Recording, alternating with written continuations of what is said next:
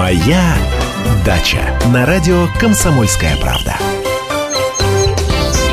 Здравствуйте, дорогие дачники. Клубника у большинства из вас уже отошла. Но это вовсе не означает, что за кустиками не нужно ухаживать. Как раз наоборот. С июля по сентябрь клубника наращивает новые листья, а также отращивает новые рожки и закладывает цветковые почки. Питательные вещества, которые клубника запасает сейчас, она будет расходовать в следующем году на ягоды.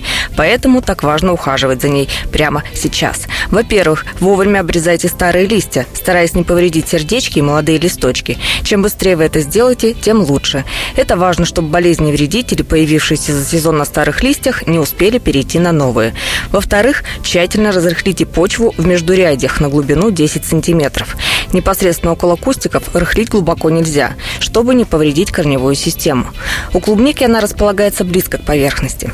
Во время рыхления слегка окучивайте кустики.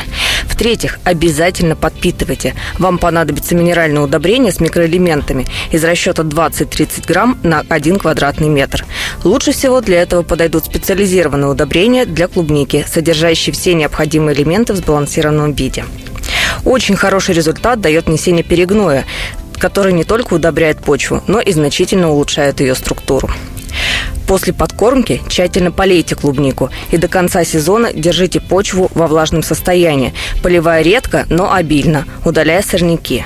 Если заметите, что отрастающие молодые листочки клубники сморщиваются, деформируются, это значит, что растения заражены земляничным клещом. Обработайте землянику любым препаратом, акарицидом.